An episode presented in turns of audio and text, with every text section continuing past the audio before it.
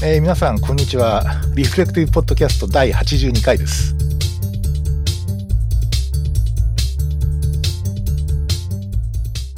えーということでですね、えーっと、第82回のリフレクティブポッドキャストですけれども、えっと、今日はですね、えーこの、えっと、番組初めて来ていただい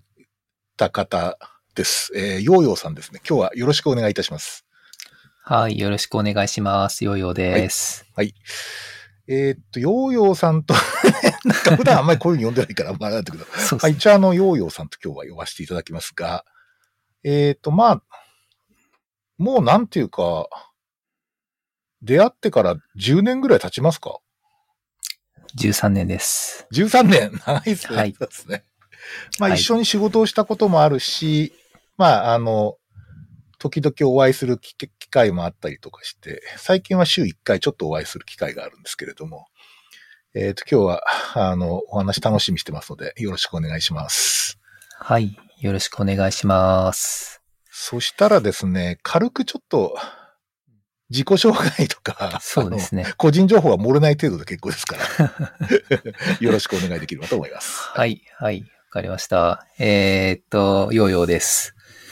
まあ、こう、この名前使うとわかる方もいらっしゃるんですけど、えーと、僕はあの、家庭医をしています。えー親分の下で、えー研修医、初期研修医の頃から、えー勉強に行って、まあ、13年目になりました。えー今、あの、だいぶ道を踏み外していて、えー 臨床と研究と教育の、まあ一応3つの仕事を、あの、3分割でやっております。えーで、まあ臨床の方は東京と、あとは栃木、で、時々埼玉、うんみたいな形で、少ない臨床をさらに3分割して、あええのはい、非常勤の医師を中心にやっております。はい。で、そんなとこですかね。ありがとうございます。えーっと、まあ僕はなんか新しいタイプの働き方をしてる、なんか生き方っていうか、そういう過程だと思ってるんですけど、はい。確か去年ですか？あの、大学院を終えられたのがそうですね。もう1年半ぐらい経ち半ぐらいましたね経。って、はい、はい。その、なんか PhD のテーマっていうか、は何でしたっけ？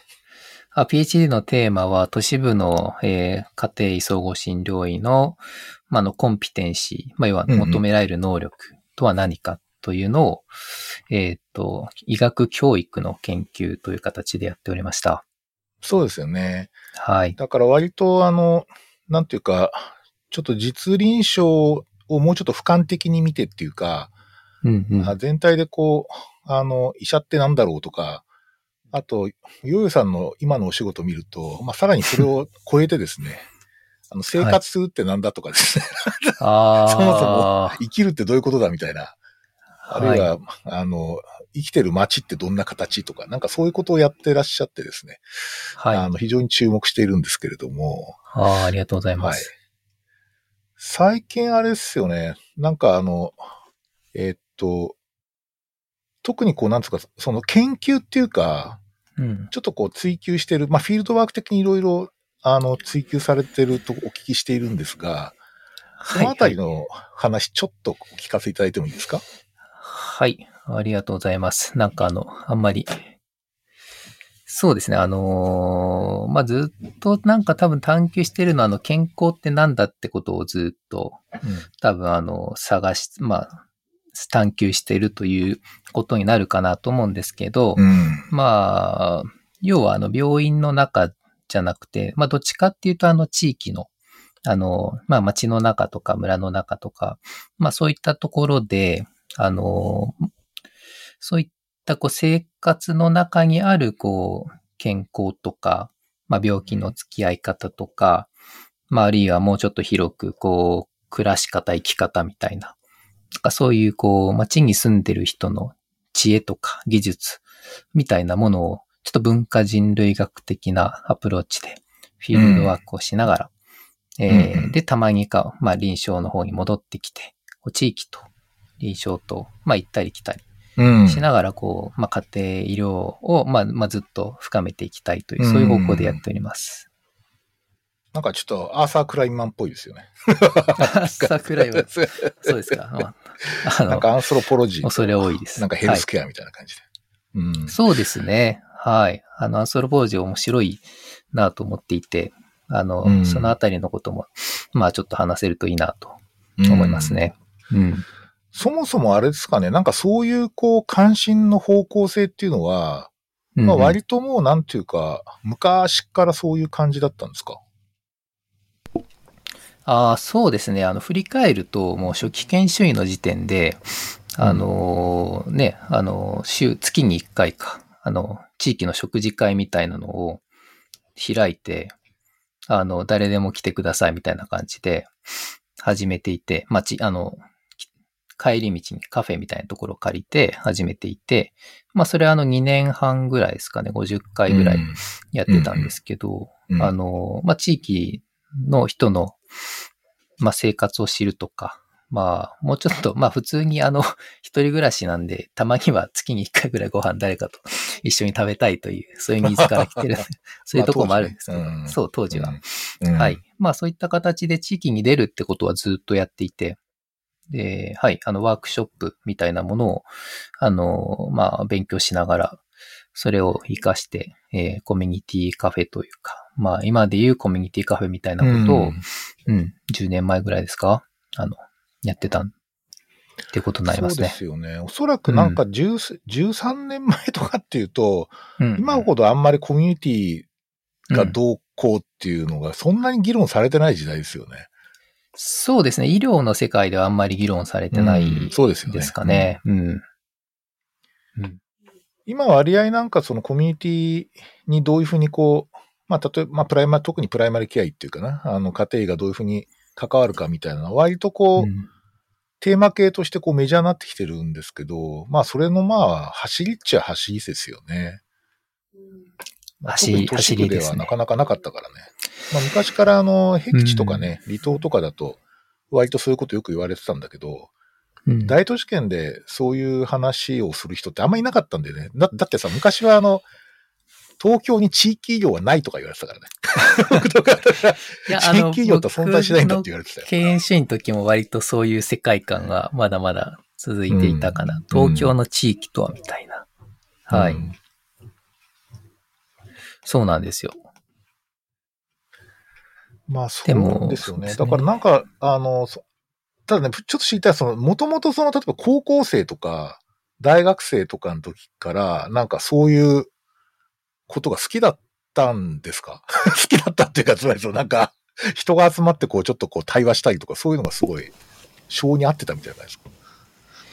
いや、あの、僕、基本的にあの、一人で過ごせる人なので、ああの、そんなには話すと疲れちゃうので、あ、の、まあ、静かに過ごしている方が、まあ、基本は好きなんですけど、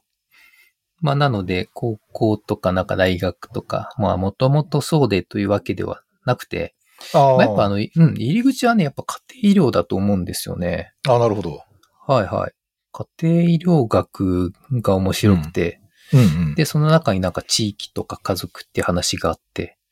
で地域を見るってなんか、なんだろうって、すごい惹かれたというか、あうん。まあなんか単純になんか結構探求というか、こう知的、知的好奇心みたいなところから地域に入ってったコミュニケーションが得意じゃない人みたいな感じあ、の、ああ、いいですね。あの入り方ですね。それはね、僕もそうなんですよね。だから結局その、はい。家庭やっていても、だからなんかこう人付き合いが好きとかね、なんかコミュニケーションが好きってわけではなくて、うんあの、それこそ僕も本当あの一人で、あの、コンテンツ楽しんでた方が好きなぐらいだから、あの、人と喋るのがそんなに、あの、なんというかもうほ、それがもう、なんというかな、こう、欲望のようにこう、コミュニケーションが欲しいとか、そういう感じはあんまりないんですけど、確かになんかこう、家庭療学っていう、なんというかこう、フィルターを通して、通すと、割とそういう引きこもり体質の自分でも、世界と対峙できるみたいな、そういう感じがあってですね。ああ、なるほど。まあ、そういう点で、あの、患者さんもだから生身でこうやってぶつかっていくと、ちょっと辛いとこあるんだけど、やっぱり家庭療学っていうので、あの、こう、なんていうかな、そういう枠組みで見ていくと、なんかこう自分でもアプローチできるなっていうのがあって、それは地域もそうだったなと思いますね。あん。まりなんか地域に溶け込んでやるっていうのは僕は未だにあんま得意じゃないんだけれども、うん。まあその辺はでもやってみてすごく、ヨーヨーさんとか自然にやってるよね、今ね。いやー、どうすかね。その、溶け込むっていうのは僕も確かに思想としてはなくて、うん。あ、の、まあ、やっぱその、ね、部分的にしか今関わってない、まあ、3箇所のフィールドに、まあ、うんいわゆるこう、地域ローカルの、まあ、街づくりの話で言うと、こう、風の人、土の人とかよく言うんですけど、はいはいはい。いわゆるこう、土で根付く人っていう人じゃなくて、あの、風のようにふらふらとやってきて、まあ、あの、なんか種を落としたりとか、ちょっと外側から刺激を、あの、届けたりとか、うんうんなんかそういうポジショニングで結構、あの、僕の場合関わってますね。うん。まあそういうやり方もあっていいんじゃないかっていう、こう、いわゆるハードコア系地域ケアではない、あの、軟弱な感じというか、こう、いいですね。なんかこう、はいカジュアル型な、カジュアルな感じでっていう感じですね。そうですね。そういう形もあっていいんじゃないかなと思って、ですよね。まあやっているというところですが、うんあの、ただあの今、家庭医療のフィルターを通すと自分でもアプローチできるかもっておっしゃってたのが、興味深くて、うん家庭医のフィルターじゃなくて家庭医療のフィルターなんだなっていうところがあ、、そうそうそう。ちょっと面白いなと思いました。いや、あのね、いや、僕とかやっぱね、家庭医で、だから家庭医療に興味があるではないんですよ。家庭医療と家庭医療学に興味があるから家庭医っていう。なんかそれは、それがあってですね。割とだからこう、なんていうの、あの、ナチュラルボーン家庭医では全くない ですね。おーナチュラルボン家庭医。はいはい。そう。生まれついての家庭医とか。まあそういう方いらっしゃるじゃないですか、やっぱすごい。で僕はやっぱりそういうタイプではなかったんで、今の仕事やれてるのはやっぱりそういう学問的なこう枠組みとか、うんスタイルとかっていうのがすごく僕にはフィットしていて、それでこう家庭がやれてるって感じなんですよね。うん。そう、そこら辺もね、その家庭医療学ってのは、まあ、未だにわかんないなとうん。思いながらも、うん。あの、まあ、やり込み要素満載みたいな、いや、そいうところかなと思うんっていて。いくらでもやり込める。そうそうですね。やり込める。ちょっと、今回は、なんかあれですね、あの、アイテム使わずにゴールしてみようみたいなでしょ。やり込みようぞって言うと。そうですね。まあ、フィールドもね、あの、家庭、あの、家族とか地域とか、まあ、もうちょっと診断とか、いろんな、あの、入り方、やり方があって、ねありますね。うん。まあ、そこも面白いですよね。うん。だから、ヨーヨーさんとかがやっぱりコミュニティっていうのが一つキーになって、あある意味で、まあ、さらに家庭療学にその方面からこうアプローチしてるってすごい、あの、興味深いですよね。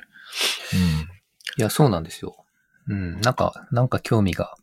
あって、うん。うん。なんだろう。うん。そしたらね、最近ちょっと少しやってるアクティビティについて少しお聞きしてみたいんですけど、はい。えーっと、まずですね、えーっと、結構あの、僕も、まあ、あの、ファンなんだけど、コミュニティナースカンパニーうん。とかなりこう、深く、タイトに 関わってるかな？と思うんですけど、そうですね。はい。あの、どんな感じなんですか？今、その辺の関わり方は。そうですね。あの、コミュニティナースは、あの、ね、あの、矢田明子さんっていう島根の、えっ、と、まあ、看護師さんが、あの、立ち上げたというか、まあ、開いた、まあ、地域看護の新しいスタイルというか、おせっかい、みんなでおせっかいしようみたいな、そういうコンセプトみたいなやつなんですけれども、あの、僕関わったのは多分その大学院の時で、うん。まあもう6、6 7年前ぐらいですかね。うん。あの、まだなんか大学す、山田さんが看護学校卒業してちょっとしてぐらいの時で、はい、あの、島根県の雲南市というところで、雲南ですね。あの、ははい。い、はい、まあ、その時あの、大学院のさっきのテーマ、都市部の家庭医とは別で、あの、地域で健住民さんと共同した健康づくりをどうやって行えるのかっていう問いで、あの、なんかか、そういう活動やってるところを探して、聖子さんの人類学のエスノグラフィーっていう、まあ、現地に入ってインタビューとか写真とか体験とか、ままあいろんな情報をこう取りながら、自分もその時期巻き込まれながら調査していくっていう、そういう手法で、うんうん。あの、入ろうとした、まあそのフィールドがあの、ちょうど矢田さんがやってるコミュニティナースっていう活動が面白いなと思って、うん。あの、そこにたまたま出会えて、あの、参加して、というところで、あの、つまり調査者と、こう、なんか対象者みたいな感じで、ああ、そうなんですね。一応最初は、うんはいはい、あの、お会いしたとうん。いう流れなんですね。はい。まあ、今、あの、完全にあの、ミイラ取りがミイラになるみたいな感じで。あの、はい。あの、巻き込まれて、研修を作るみたいな側に回ってるんですけど、はい。コミティナスの研修を作るという側に回っちゃってますね。う。うんん。僕結構、コミュニティナースはすごい、あの、かなり僕ユニークな、あの、かつ、ユニークっていうかな、ちょっとおそらく未来志向型のプロフェッショナル教育、教育っていうか、そのプロフェッショナルなやり方だなと思ってて、あの、すごい注目してるんですけど、えーっと、まあ、矢田さんはあれだな、僕はあの、イベントでお話しする、何回かお話ししたことあるんですけど、うんうん。まあ、異様にオーラがありますよね。それが、こ向こうから歩ってくるとわかるっていう、はいはい。なんかそういうこう存在感がすごくてですね、それに最初僕興味持ちましたね。非常に。ああ。なんでこの人こんな存在感あんだろうみたいな。まあ、それこそ生まれながらの、生まれながらの家庭ならぬ生まれながらのコミュニティナスみコミュニティナース。ナチュラルボーンコミュニティナースですね。なるほど。そうですね。あの、今でも結構活動広がっていて、まあ、全国で400人か500人ぐらい、うんまあ一応そのかココミュニティナースですと言っうて動いてる人が、まあいるということになってるみたいなんで、うんまあちょっとずつ増えてますけど、面白いですよね。あの、いや、面白いですね。うん。何、なん、なんですかね。ちょっと、今までのなんかアプローチと違う、健康へのアプローチの仕方が、ちょっとあの違う軸で動いてるというか違う OS で動いてるなっていうので、まあ、僕も結構衝撃を最初受けました。うん。そそのあたりってなんかその健康感っていうか、うんその健康、アプローチしてる健康のこう姿みたいなの少しうん言語化できます、ヨーヨーさん的に。ああ、はいはい。一応それで調査に入ってた中で、でねまあ、やっぱり一番大きく出てきたキーワードっていうのは、あの、まあ、二つあって、それはあの、まあ、彼女が語る言葉の中にあるんですけど、その一つはカジュアルな関係を作るっていう、あのこと。それからもう一つは、えっと、結果的に健康になればいいっていうスタンスうん、の、この二つが結構特徴かなと思って、うん、あの、見てますね。はい。なるほど。で、まあまあ、カジュアルな関係性っていうのは、まあ、いわゆるこう、お友達というか、こう、医師患者関係とか、医師、あ、看護師患者関係みたいな。っていうよりはなんか地域に暮らす仲間としてみたいな。うん。そういうなんか、あの、近い関係で関わるという、まあ、プロフェッショナリズム的に言うと、こう、ちょっとまた、あの、まあ、別のというか、新しいスタイルうんなのかなというのが一つと、あの、結果的に健康になればいいっていうのは結構なんかすごい示唆的で、うん。あの、健康を目指して、あのね、結構アプローチ、減塩とか、あの、減酒、アルコール減らすとか、うんあの、まあ、うつの予防とか、まあ、割とあの、ダイレクトに僕ら関わってしまいがちなんですけど、あの、うん地域をケアするっていう時はい。まあそうじゃなくて、そこをなんか目的に置くんじゃなくて、なんか副産物みたいな形で、あの、健康主義至上主義にならないっていうスタンスを、あの、彼ら結構意識してやっているので、なんかね、そこがすごく面白いというか、あの、本、本質的だなというふうにうん。思ってます。てかめっちゃ真面目な話になってますけど、そういう、いや、面白いいうふうに、そういうふうに思ってるんですよ。はい。うん僕なんかね、今の話聞くと、ちょっと僕最近読んだね、本をちょっと思い出すんですよ。で、それはですね、ほうほう。あの、小川君夫さんっていう文学、英文学者の人が書いた、はい。えっ、とですね、えっ、と、ケアの倫理とエンパワーメントって本があるんですよね。で。これは、あの、まあ、エシックスオブケアって言われてる、そういう、まあ、あの、新しい、こう、倫倫理、新しいっていうか、まあ、前から、まあ、ちょっとフェミニズム由来の、まあ、一つの、えっ、と、倫理なんですけど、倫理の考え方なんだけど、まあ、この、えっ、と、ケアの倫理っていう考え方が、まあ、あの、いろんなこう文学、まあ、特に女性の文学とかにこうつい、通底してるっていうかな。あの、例えば、えっ、と、ジェーン・オースティンだとかですね。あの、嵐が丘書いた人とかですね。なんかそういう人と、とか、あとは平野慶一郎さんとかですね。まあその辺も含めながらちょっといろいろ説明していくんですけど、で、彼女がすごい言ってたのは、その、えっ、とですね。えっ、と、もともとその、例えば新自由主義とかですね。資本主義っていうのはどういう個人感かっていうと、えっ、と、薄いこう、なんていうのその、ソフトなシェルにくるまれて、穴の開いてない、こう、壁っていうかな、そういうバリアみたいなのに、こう、守られた個人っていうのがい,、いて、で、その人たちがコミュニケーションするために、例えば貨幣を使ったりとか、あと基本こう自立してるってことが前提になったりとか、あとオートノミーね、自立性っていうのが、まあ、あの、とか正義っていうのがプリンシプルとしてあるのが、まあ、あの、正義っていう考え方みたいなんですよね。で、ケアの倫理の個人像って何かっていうと、うん、人間っていうのはそもそも多項的な存在って言って、つまり穴が開いてると。その壁じゃなくて、えっ、ー、と、自分を守っ、自分のま、自分を囲ってるとか、覆ってるその膜みたいなやつにたくさん穴が開いていて、で、基本他の人と相互依存的だっていうんですよ。つまり他の人がいないと自分も存在し得ないっていう。だから自立をまず、なんて第一にしないっていう考え方ですね。うんそうすると、えっ、ー、と、おそらくそれは、えっ、ー、と、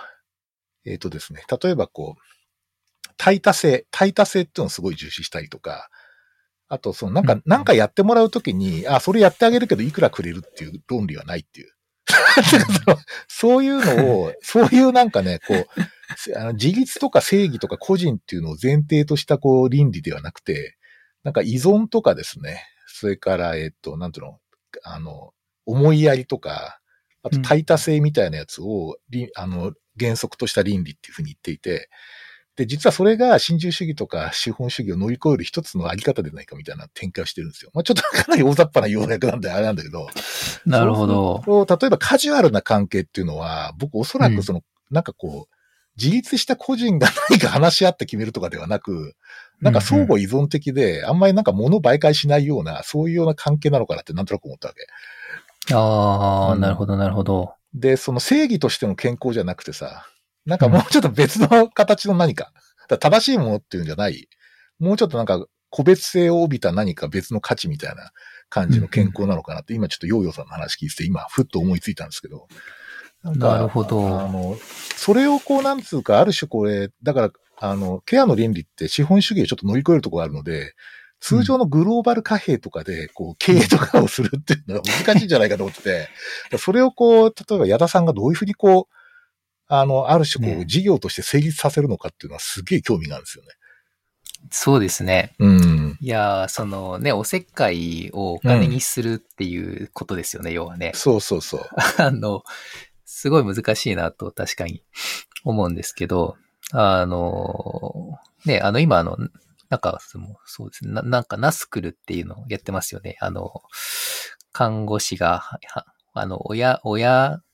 その、親のところに行って話を聞いたり、健康をチェックしたり、はい、で、息子とか娘にこう報告をするみたいな、うん、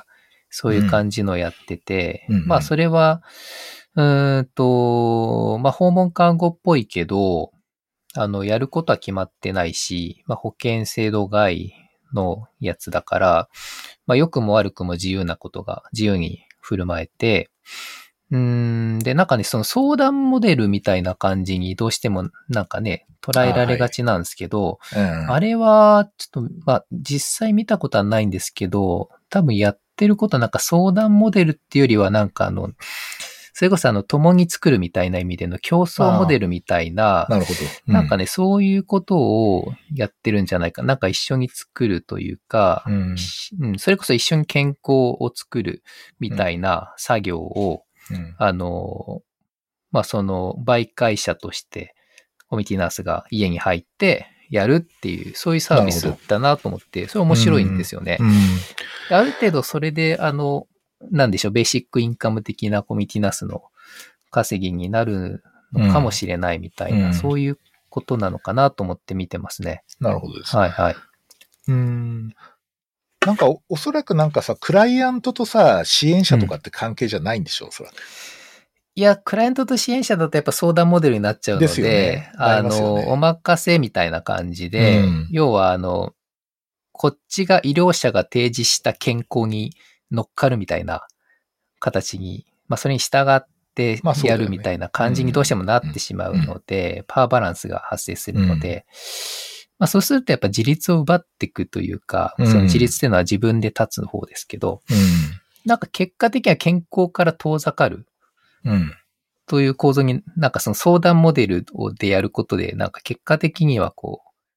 自律的なうん個人という、まあ自立、うん難しいですけどね、生き生きと生きてる、自分で何か作り出したり決めたりして活動している人っていう像からはちょっと遠ざかっていってしまいますよね。頼れ、頼りになればなるほどというか、うんうん。うん、そこら辺がなんか本当に面白いというか、あの、そういうスタイルでやってるなと思います。うん。あの、だからおそらくなんか、僕ちょっとその話き、今競争っていう話が出てきたんだけど、うんうんいわゆるこう、ほら、あの、なんつうかな、あの、こうし社会の移り変わりでさ、こう消費社会から情報社会、それからクリエーションっていう、CCC って流れがあるって言って、そのデザインが非常に重要になるとか、クリエーションっていうのは実は、その、えっ、と、情報社会とか、その、グローバリズムを乗り越える一つの重要な手立てであるっつうんで、こう、うんそういう点でこう、あの、最近なんかそういう、こう、なんつったかな、えーっと、なんかでそういう本を読んだんですよ、最近。なんか相当読まれてますよね。あの、新しい本を。す すごいなと思うんですけど。いや、もうなんかね、てかほら、もうちょっと先が読めないからさ、なんかとにかくいろんな、ああ、なんかちょっと話題になったら取り寄せては、弾かれて積んどくになったりとか、そういう本がたくさんあるんですけど。まあでもなんか一人一人が何かこうクリエーション、クリエイトしていくっていうのは非常にキーワードみたいで、別にあのはいはい立派なものを作らなくてもよくて、その本当にこう、例えば、あの、自宅で手芸やったりとかするのもすごく大事だって話になってて、うんうん。で、なんか、おそらく健康もその手のもんなんじゃないかっていうか、つまりその、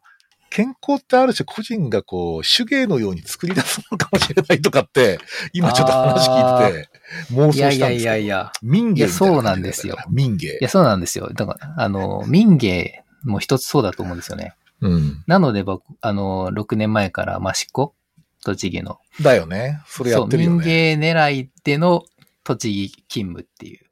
謎の いいよね動きをしてるんですけど。いや、そはいの民芸としての健康っていうのはないかな。僕なんかね、なんとなくそうなった気がするんですよ。あ、これはですね、あの、まあ、あると思っていて、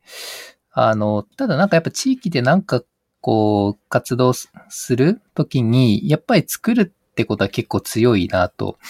えっ、と、まあ、そのやっぱ具体的な例からやっぱ入った方がいいかなと思ってて、その、最初にあの、矢田さんのところというかコミュニティナースに、あの、5、6年前に出会って連れてかれたのが、あの、過疎の村で、あの、島根県の雲南市のさらに奥地の方で、なんか、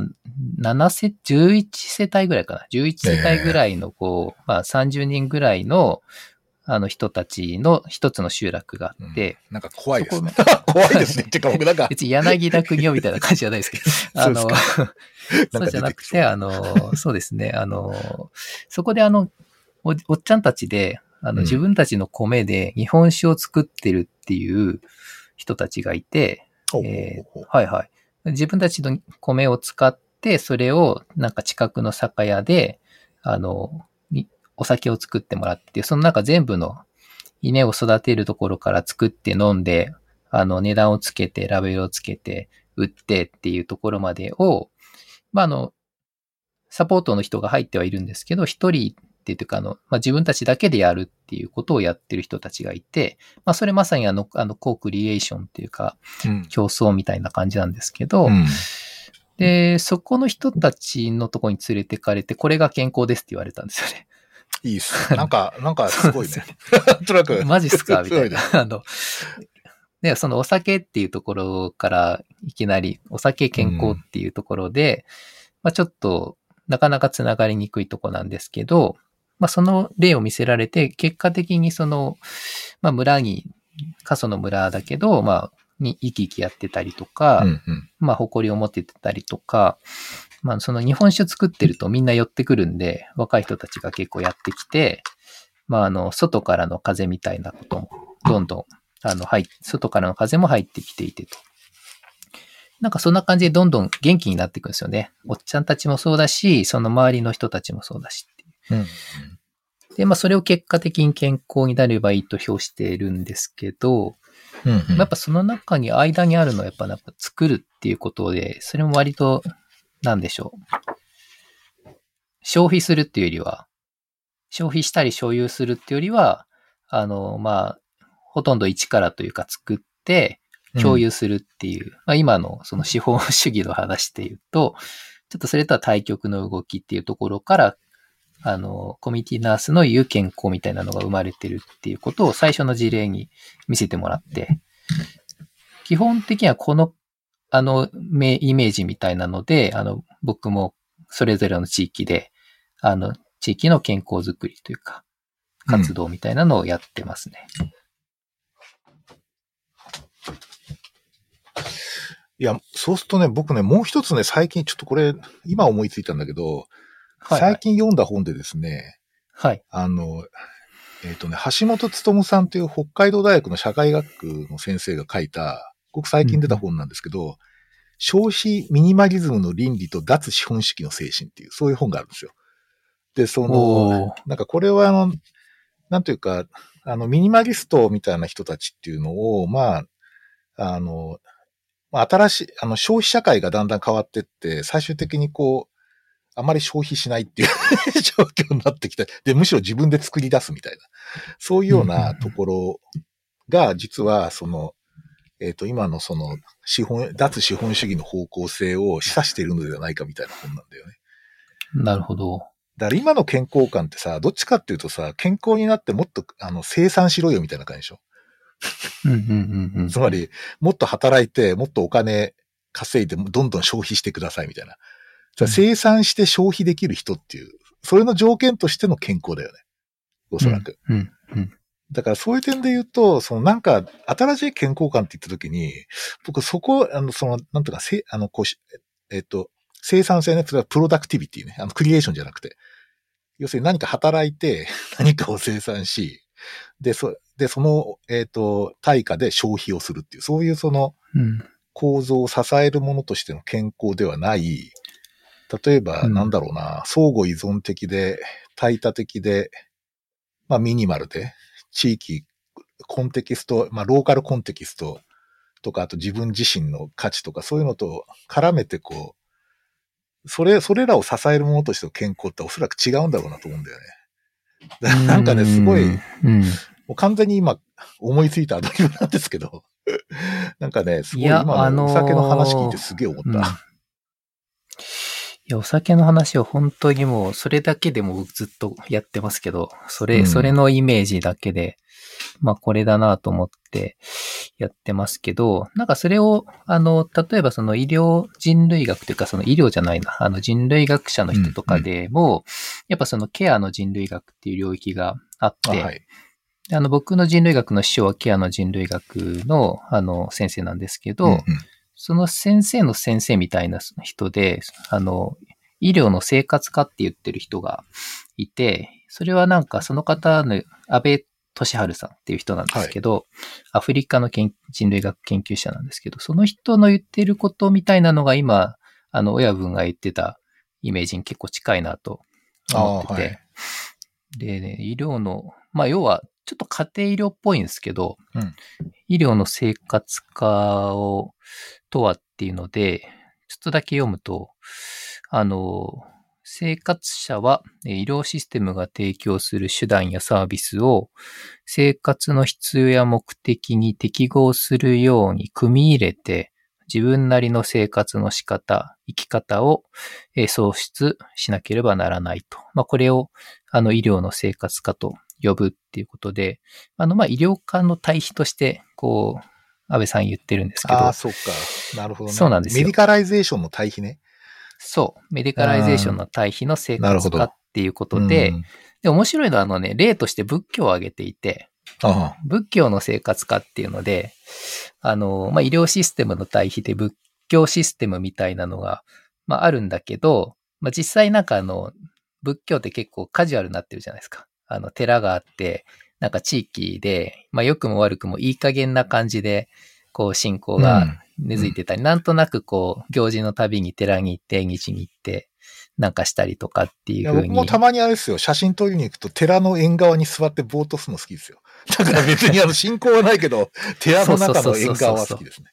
そうなんですよ。なんで、あの、まあ、医療もなんか仏教みたいに、あの、その生活化の力っていうのを結構その安倍さん信じていて、ああ。の、あんまり危惧しなくても、あの、ちゃんとこう世間というか、あの、民衆が、あの、うまくこう、医療を取り込んで、医療システムを取り込んで、うん、なん。か仏教みたいないい塩梅にするんじゃないかっていう期待も込めて、医療の生活化って言っているんですけど、なんかそれって結構あの、プライ、あの、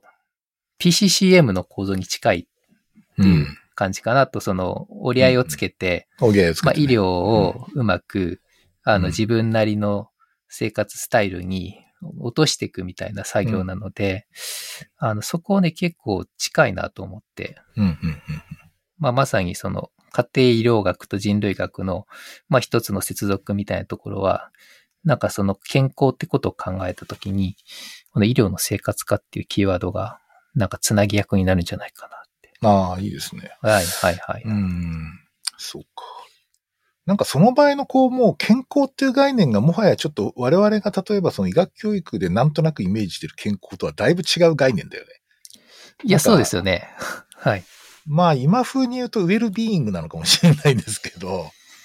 そうですね。なんか、うん。し、なんか幸せとかハッピーともちょっと違うよね。幸福とかとも。そうですね。その、まあ、ウェルビーイングっていう風に確かにシフトするし、それでいくと幸せみたいなことに多分なってくんですけど、うんうん、やっぱあの作り方が違うと思うんですよね。その、うん、なんか自分なりに組み入れて作り変えていくみたいな、ちょっとボトムアップ型の、あの、スタイル。なるほど、なるほど。うん。っていうのが、その、まあ、WHO が言ってるから健康はこうですというふうに、まあ、ある種信じて、信じるものは救われるみたいなスタイルでいくのか、うん、まあそれこそ土着化した仏教みたいな感じで、うん、まあうまくこう付き合うみたいなやり方でやるのかで、うん、その健康概念が、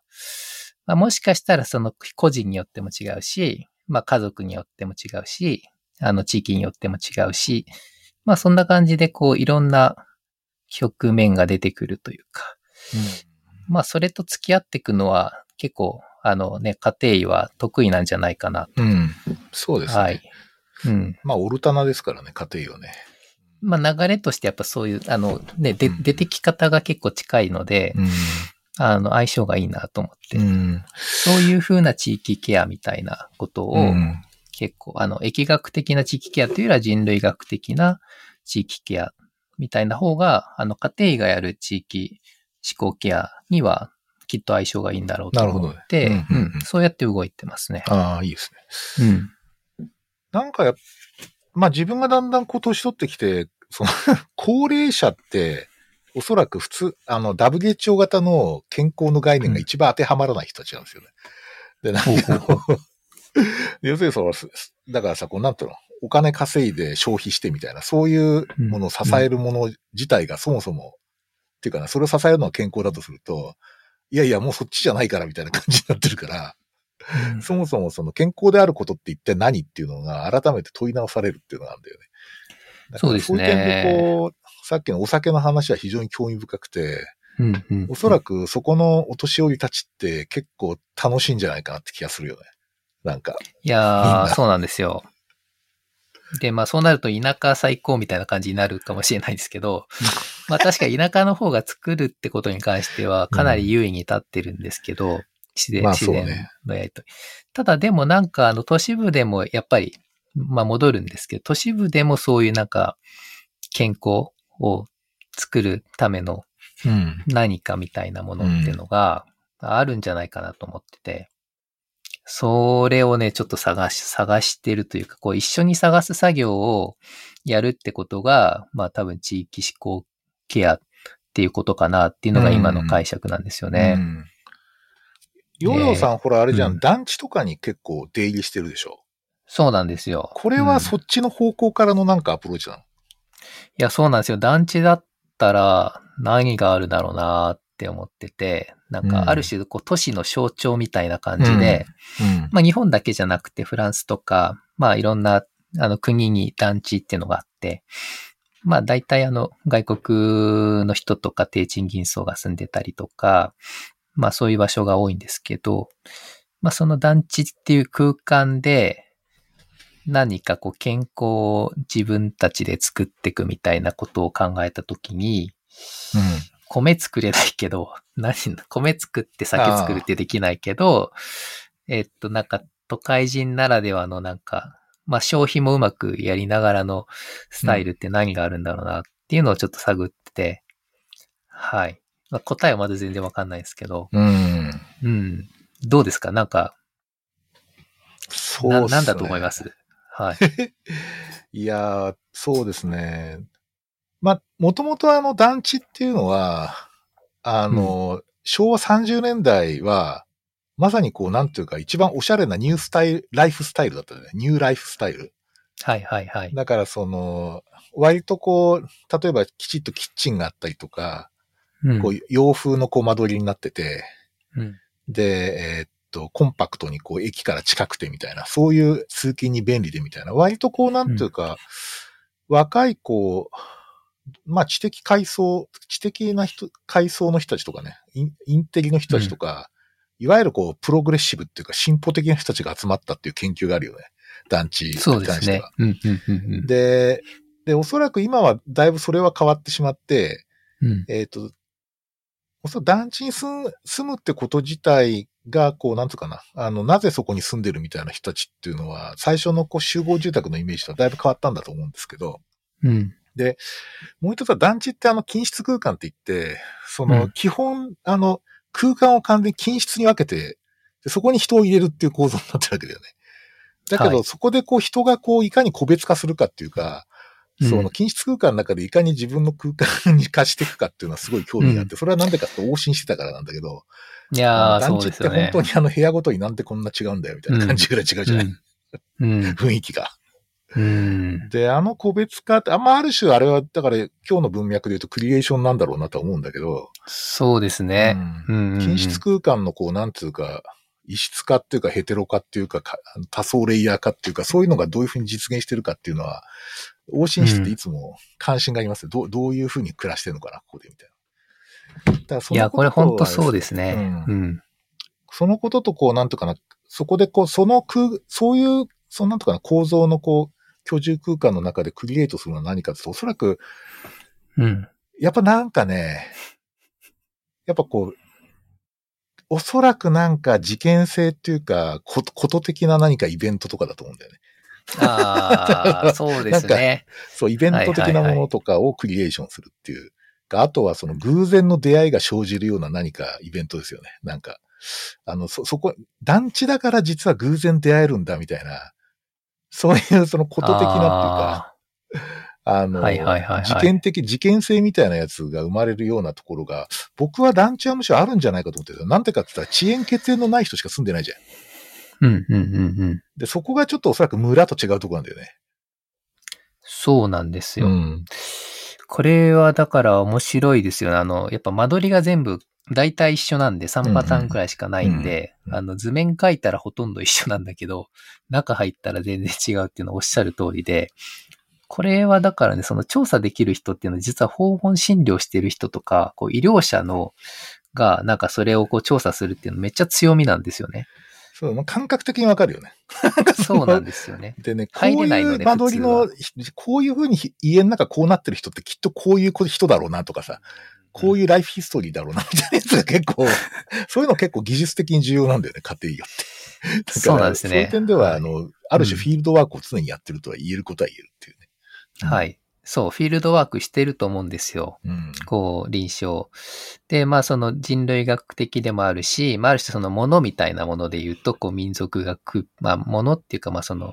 まあいろんな視点で語れますけど、まあ民族学みたいな視点でも見ることができるし、えーっと、そうですね。まあ団地はなので、なんかある種、人間の生きる力みたいなのを結構感じさせますよね。ああ、面白い。作る力みたいなのを、うん本当に、あの、同じ空間でこんだけ違いますっていうのは、まあそこにちょっと希望を感じるというか、うん。あの、うん。そこから何かケアを、団地だったら最後まで生き、なんかす過ごせますみたいな、うん。そういう展開になると面白いなと、うん。そう思ってるんですけどね。なるほどね。うんうん。いや、まあ完全に思いつきだけど、僕はあの、やっぱり都市部の方が好きなのはなんでかっていうと、うん。えー、その田舎が あんまり水に合わないっていう 性格だったりするわけですけど、はいはい基本的になんか隠れ場所があるってことが一つあるんですよ。つまりその、都市ってさ、隠れるとこあるじゃない。さ、うん人の上につかないように行動できたりするってのは一つと、あの、す過ごせるってことと、逆に、それとは対極的に偶然の何か出会いがあるっていう。それは物との偶然もあるし、うん。あの、人との偶然もあるんだけど、うん。そういうなんかエンカウンターが結構多いっていう気がするわけね。で、なんか同じ風景のところで確かに、あの、そういう出会いもあり得ると思うけど、僕とかやっぱり、あの、性格的な都市部のこう、ものと、ものと、うんうんけなんていうかな、タウンスケープっていうか、こう、街の様子と、それから、あの、意外な人との出会い、みたいなやつっていうのは、すごい都市の、こう、あの、特徴だと思ってて、なんか、それとこう、なんか都市部の人のこう、ウェルビーイングとかとなんか関係してるような気がしなくはないんですよね。ああ、そうですね。確かにあの、まあ、ことっていうことで言うと、まあその、まあ、そ、さっきこと的なことうんうんとか、まあまあ、あるいは人と出会うとかってこともありましたし、まあもちろん物と出会うってこともあるかなと思うんですけど、うーんと、まあ田舎だと大体あのルーティンのね、お祭りとか行事とか決まってて、まあそれで十分にクリエーションが生まれて、あの、まあいい、いい感じで、あの、ケアっていうのは作れるかなと思うんですけど、まあ一方でその距離、人の距離の近さみたいなのの、とか、ルールみたいなのが大変だったりするんですけどそれが、僕は苦手なんですよね。なんか相互監視社会じゃないけど、なんかそれ なんかいつも見られてるような気がするっていうね。そうですよね。うんで、まあ確かに都市部だと、今団地でやってるのは、あの、なんかまあある一人のその方と、本当にあの大きなことじゃなくて一人の方と、まあ偶然住んでる方とお会いして、で、なんかやりたいみたいなことをおっしゃってて、で、あの今なんか読み聞かせをやってるんですよね。読み聞かせをこう子供に向けてやりたいっていうところで、まあちょうどでもお会いしたのがコロナの時期だったので、うん。まああんま子供を呼んでなんかあの、唾を飛ばしちゃう行為みたいなのちょっと、確かにあの、難しいなと思っていて、うんえーっと、まあなんですけど、今あの、こう収録みたいな感じで、あの、ラジオアプリで、あの。配信、配信するっていうのをこう、はいはい。はい。はい、その、高齢の方、あ、高齢というかまあ60代ぐらいの方と一緒に、あの、やってるんですけど、まあやっぱそのことで言うと、その彼女の場合は、まあ、読み聞かせっていう、うん。なんかある種の趣味というか、活動？まあことなのかなと思うんですけど、なんかそれをこう、あの自分の手でいろいろ本を選んで、で、まあそれをこう読む練習をして、で、えっと、まあいざ本番収録みたいな感じで、で、あの、スタンド FM に投稿してるんですけど。ああ、スタンド FM。はい。はいはい。まあ、ポッドキャス世トのラ代が違うんですけど、そうです。スタンド FM に投稿して、なるほど、なるほど。で、まあ、いいねとかちょっと、ちょっと、ちょっともらったら嬉しい。ああ、いいですね。はいはいはいはいはい。まあ、そういうことがもしかしたら、あの、都市の、で暮らすことの一つの健康の、ああ、まあ、ことづくりみたいなこと。う。うんん。まあ、そういうなんかいろんなバリエーションがあるのがやっぱよ、良さですかね。そうですね。うん。読み聞かせだけじゃなくて。コミュニケーションチャンネルがすごい多いよね、都市部は。だいろんな、ねこう、発信の仕方もあるし、その人の出会い方もあるから、まあそれはすごいやっぱりクリエーションに結びつきうるだろうね。あの、ただそれがすげえ均質化しちゃうとやっぱりちょっとそういうことにならないんだけど、うん。なんか小さなクリエイティブみたいなやつが結構、うん都市部にはこう、こうなんとかな、雑草的に生じてんじゃないかっていう感じはするよね。そうですね。うん。まあ、今ね、田舎と都市って話しましたけど、もっとクリエイティブに個別化してるのはインターネットの世界なので、まあそうだね。うんまあ、なので、バあの。うんうんそっからあのスタンド FM とかそのラジオアプリに行ったっていうのは、まあある種なんか自然な流れなのかなというか、まあ個別化してなんか自分で作ることができる。うん。うんうん。いや、インターネットはもうね、現実そのものですよ。あの、なんかその仮想とかバーチャルとかっていうにはお詳しい。まあ、落合陽一さんが言うような、そういう本当にこう、なんていうの、あの natural computing の世界っていうか、もう自然自体がコンピューティングの一種であるっていう感じで、もう全体で、あの、こう、もう現実化してるわけですよね。だからそういう点ですごい、そこはやっぱり確かに都市部の方が特に意味があるかもしれないな。うん。そうですね。うん。あの、あれですかね、PCCM のコンテクストのところに、もう、あの、インターネット系のことも書いといた方がいいですかね。あそれはね、あ、そうなんですよ。それね、コンテクストの。うんうん。はい。そうそうそう。あの、えっとね、えっと、それこそウィル・ミラー先生とか、ベンジャミン・クラブトゥリー先生とか、まあそのファ,、はい family medicine のリサーチャーの人たちが、うん。そういうふうに言ってるね。で、その人間の定義として、まあ、テクノロジーを使う人とか、そのイ information technology として、その重、それが、そういう中でどういう存在かってことがすごく重要な属性として考えなきゃいけないってことを言ってるんですよ。うんうんだから、おそららく、あの、もう存在そのものの重要な構成要素になってて、くまあそういう点では、あの、そこを、その配慮しない、例えばヒーリングの研究とかあんま意味がないとかって言って、だから、あの、おそらくそういうことになってますね、今はね。うん。だから PCCM の要因ですよ。ヒーリング、うん。ヒーリングランドスケープのあの論文ですか？そうですね。はいはいはいはい。いや、これは今日の話と本当つながるなと思って、うんあの、健康がどこにあるのかみたいな、うん。あるいはどういうふうに生み出していくのかっていうことを、まあまあ書いてるというふうにも読めるかなと思って、はい。えーっと、そうですね。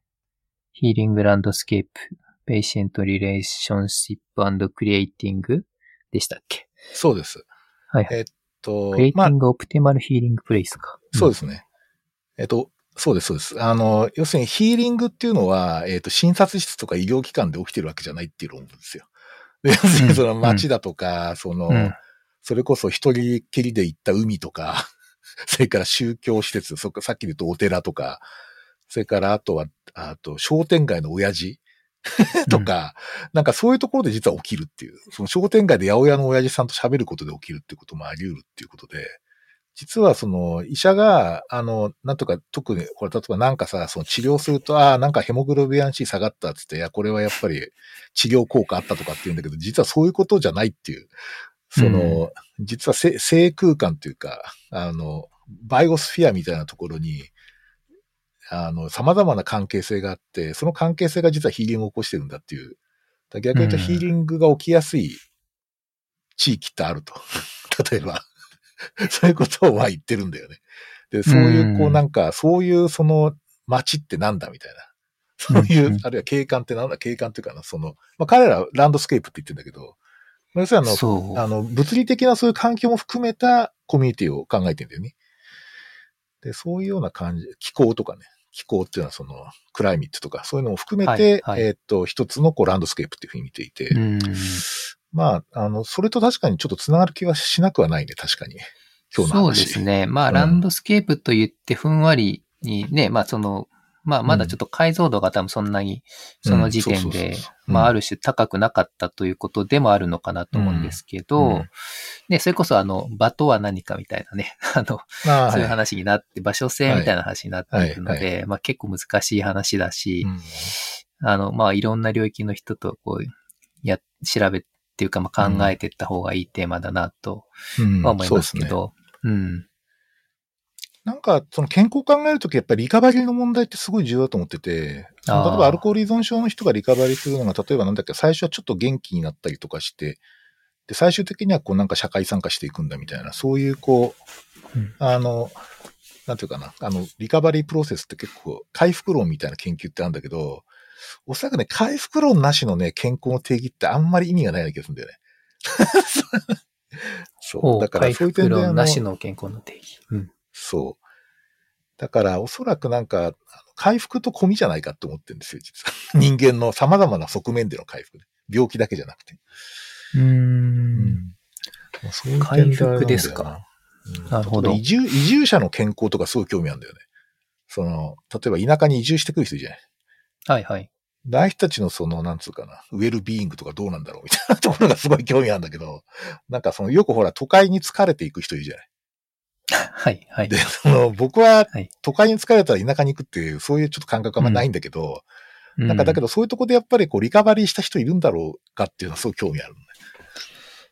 ああ、そうですね。そそのリサーチは確かになさそうですね。かあん。まりないと思うんですよね。だからそうですね。うん。なんかそこにヒーリングランドスケープがあったのかどうかみたいなね。そういうのはすごい興味ありますね。そうですね。今でもね、ネットで繋がっちゃうから、もうもはや、ね、うん何が何やらという距離感の、そっか、距離感バグみたいなことになってますけどね地理的なこう限界を超えちゃってるからな、確かに。うん。それはまあありますけどね。はい。そうっすね。なんかあっという間にもうちょっと時間が来そうなんですけど、えーっと、あとそうっすね。なんか最近、そまあ今日の話全体がそうなんだろうけど、はいはい。ヨーヨーさんが一番こう、今後ちょっと、さらにこの領域に取り組んでみたいとか、具体的に言うとこんなプロジェクト立ち上げようかって考えてますみたいなのあります？なんか。ああ、そうですね。いや、なんかあの人類学もちょっと勉強してちゃんと書けるようになりたいなとは思ってますけど、あの、まあ、あの、要はですね、その臨床家が人類学するというかフィールドワークするみたいなことを、うん。あの、もうちょっとまあ僕自身もやりたいし、うん。えっと、まあ、それをこう、みんなで学び合うというか、あの、うんうんね、まあ、特にプライマリケアの、あの、ああ、はい。ドクターとかナースとかが、うんまあ、地域に入っていくので、うんまあ、その中でなんかあの、うまく、こう、研究というか、と巻き込まれながらのうん。アクションリサーチというか、あーまあ、はいあるいは人類学的なエスノグラフィーというか、うん。なんかそういう武武器というか道具を持って入るとうん、面白いんじゃないかなと思ってて、なるほどそっちはなんか学べるようなコンテンツだったりとか、うん、まあ、ゼミ的なものとか、そういうのができたら面白いかな。ああ、まあ、インタレストグループみたいなやつですね。そうですね。僕自身も学びながらの、うんその、うんうんまあ、例えば場所とかをちょっと、ね、あの、僕が入ってるフィールドとか来てもらって、なるほど。まあ、一緒にフィールドワークしながら学びつつ、自分の臨床フィールドで、あるいは地域で、あの、活動してみるっていうことが起きると、なんかいろんな各地の取り組みだったり、うん。えっ、と、いわゆるその健康みたいなこと、生まれてくるローカルな健康みたいなのが、うん、いいね。どんどんどんどんテキストに、ねうん、テキストに上がってくるかなと思うので、うんうん。まあ、それをちょっと記述して、あの、各地で残していくってことがあると、うんまあ、本当になんか、いわゆる今日話した健康を自分たちで作るみたいな、うんそこにこう医療者がどう関われるかみたいな、うんまあそういう問いにこう、つなが、問いへの一つの答えになっていくんじゃないかなと思って。ああ、なるほど。はい。いやーそうですね。やっぱり健康とは何ぞやみたいな問いって、やっぱり相当根幹的な重要だ、問いだなって最近また思うようになってまして、そういう点でちょっとヨーヨーさんのあれですね、ちょっと今後の追求に非常に期待したいですね。はい。30年ぐらいかかるって言われました。まあそうなんです。まあ10年ぐらいでお願いします。はい。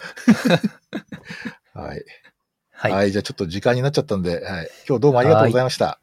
ありがとうございました。楽しかったまたあの、ぜです。ひ来てください。はい。あ、はい。ぜひまた報告させてください。はい。